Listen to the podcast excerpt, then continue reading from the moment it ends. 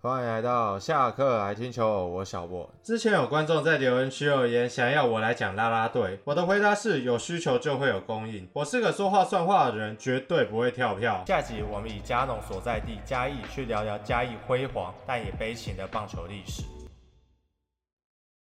去年经典赛的时候，台湾就因为应援的声音太吵，所以被其他国家抗议。台湾的应援声会不会太吵，已经变成每次记者会必问的问题了。每次中职有新洋将，都会问他们对应援的想法，但还没听过有人敢说很吵。因为比起大家都坐在位置上讲话或安静看球的美国，台湾的棒球感觉是要来跟别人输赢的。音乐一直叭叭叭的放，如果不是在棒球场，那确实很吵。但是应援这个东西，虽然是台湾棒球非常重要的一部分，但它不。不是台湾独有的。今天我们就是要来讲应援的起源，以及我们今天所熟知的应援曲是如何出现的。因为我不在我原本录音的空间，所以录音条件比较差一点。大家如果听到一点背景音或回音，就请多见谅。那我们就马上开始吧。应援团的历史相当悠久，最早可以追溯到一八九零年代的日本。当时应援团是学校中的一个团体，只是日本的学校还是旧制高校。应援团是隶属校友会的一部分，但是校友会非比现在的校友会。当时的校友会是类似于学生会的组织，校友会大多是由老师和学生组成，老师会在会中担任要职，校长则是校友会的会长。主要的活动跟现在的学生会一样，就是去审理社团活动、办运动会，而应援。团团的主要工作就是在有比赛的时候，为场上的选手提供支持。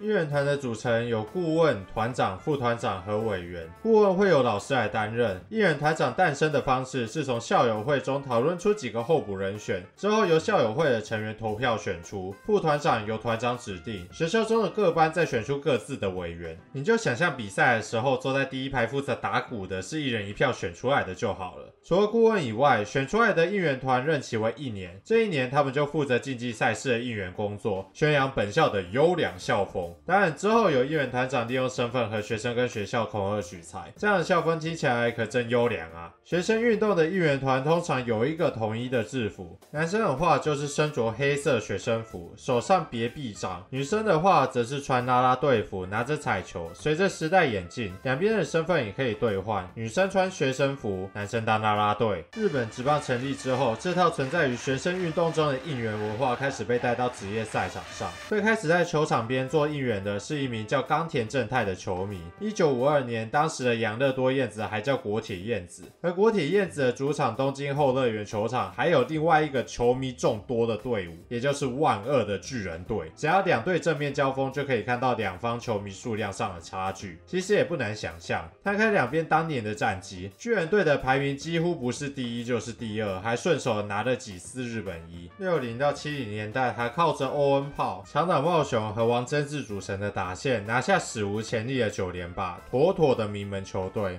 国铁就不一样了，那几年的战绩都在 B 段班徘徊。之后，在经历了易主和多次的改名后，一九七八年才第一次打进日本一大赛，并拿下冠军。两边战绩比下来，差距就很明显了。偏偏两队主场又在同一个球场，要等到一九六四年，国铁才会搬到现在的主场明治神宫球场。两队对上的时候，球迷的对比是惨不忍睹。当时冈田正太为了要鼓励现场少的有点可怜的国铁球迷，于是他把家里的平底李国带到了现场，边敲边带动国铁球迷一起喊口号。今天去到养乐多的比赛，到第七局会看到球迷们举着手中的雨伞，一起合唱《东京樱头》，这正是从冈田正太开始的。《东京樱头》在当时是大家都会唱的歌，所以好带动。雨伞是大家都有的东西，所以大家可以不用花钱去买应援物品，把钱省下来多看比赛。之后，冈田也成为养乐多的私设应援团“紫巴梅滚蛋”的团长。就跟很多爆红的东西一样，有一家成功的案例之后，大家就会开始模仿。在冈田正太成功之后，各队的球迷陆续在场边为自己的队伍带头应援，之后开始成立私设应援团。人开始多了之后，自然会产生问题。我一直以来都很同意一句话：职业运动跟宗教一样，人们会因为宗教不同而吵架、互相讨伐、发动十字军东征。一样的事情也发生在职业运动的场边，人们会因为支持的队伍不同。而吵架，甚至斗殴。应援团的工作本来就是带动起支持者们的热情，而当热情烧得有点太旺了，就难免会出问题。在场边吵架已经是家常便饭了。前面有提到，在以前有应援团长会恐吓学生和学校的案例，换到职业棒球发生的事情也差不多。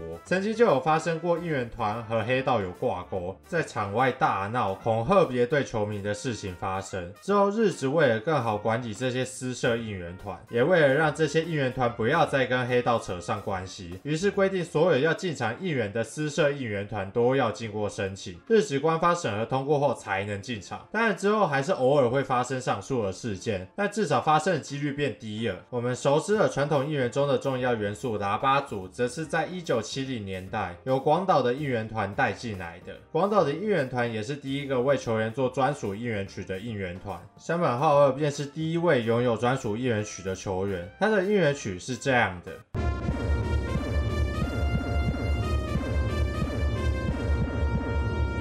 非常简短。随着时代推进，各队也都推出自己的应援曲，还衍生出在有得分机会的时候才会出现的呛死曲。日职的应援曲中，我最喜欢的是欧力士那种充满战斗感的风格。我个人最喜欢吉田正尚和冈田弘贵的应援曲，这两个人在有得分机会的个人呛死曲真的非常棒，我非常想现场听。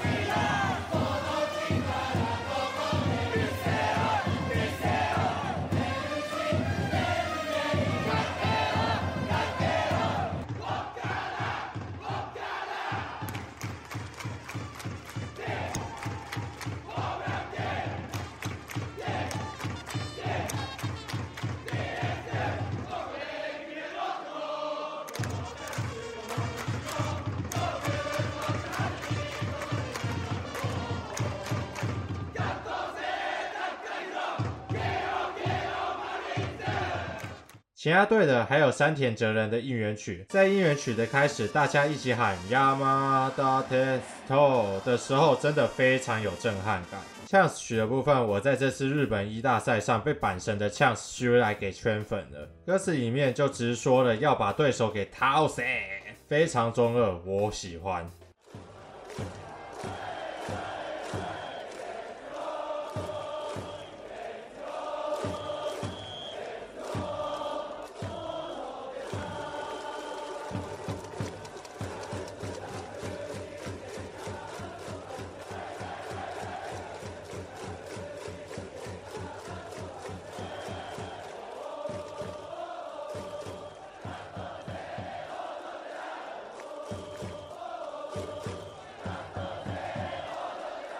另外一个是来自地表最强应援团罗德应援团的枪 Stema Sun。罗德的第三首 Chance 曲在气质上绝对不愧对地表最强应援团这个称号。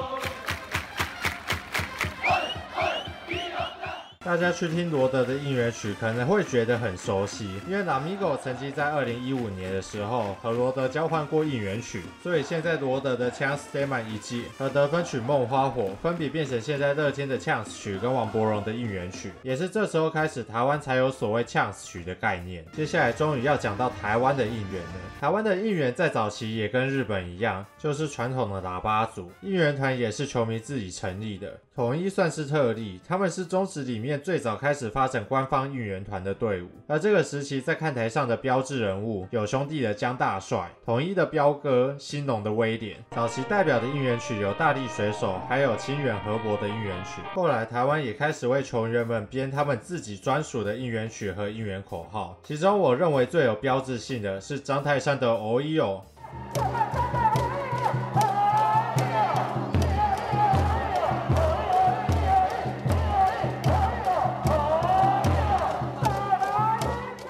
后来在二零一三年，Lamigo 引进韩式的电子应援，并开始学韩国发展啦啦队。韩国职棒的应援发展过程跟台湾其实非常相似，一开始都是球迷发起单纯的喇叭组，之后韩国转而开始使用音响和电子舞曲发展啦啦队，并在应援中融入舞蹈。台湾早期其实也有啦啦队，像是 La New 熊的啦啦队和统一的 Divas，但因为不像韩国是整套应援系统都改变，所以台湾的啦啦队当时没有像韩国一样整个发展起。起来 Amigo 引进整套韩式应援得到非常大的成功，因此到了隔年，其他球团开始纷纷效仿。时至今日，拉拉队对于一个球队来说已经是必备条件。发展拉拉队则是可以帮球队开展不同的业务，像是拉拉队的周边商品、场外的商演等。NAMIGO 带进来的电子应援也成为显学，各队对于电子应援都有他自己一套的诠释。NAMIGO 之后的应援曲很多都已经是用电子音乐的逻辑做出来的，有些用喇叭吹反而怪怪的。兄弟跟魏全大部分的应援曲都还是有照着传统喇叭的思维去做，同一跟富邦偏电子，但是一个非常 local 电音，一个非常摇滚。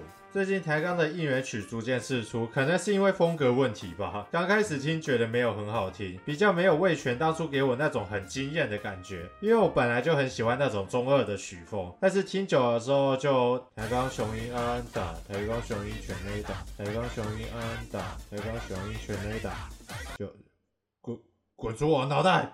很久以前，在 Podcast 有做过一集跟应援曲有关的主题，当时排行榜上的第一名是我跟另外一个主持人一致认同的，那就是周思齐的应援曲。周董应援曲不仅是好听，其中的歌词更是道出了周思齐这位球员的遭遇，身边的队友、教练都被收买，被黑道挟持威胁打假球，即使在这样的环境下，依然坚持自己在场上全力以赴，这样的精神是值得所有人的敬佩的。即便我不是爪迷，周思齐的精神。还是让我非常喜欢这位球员。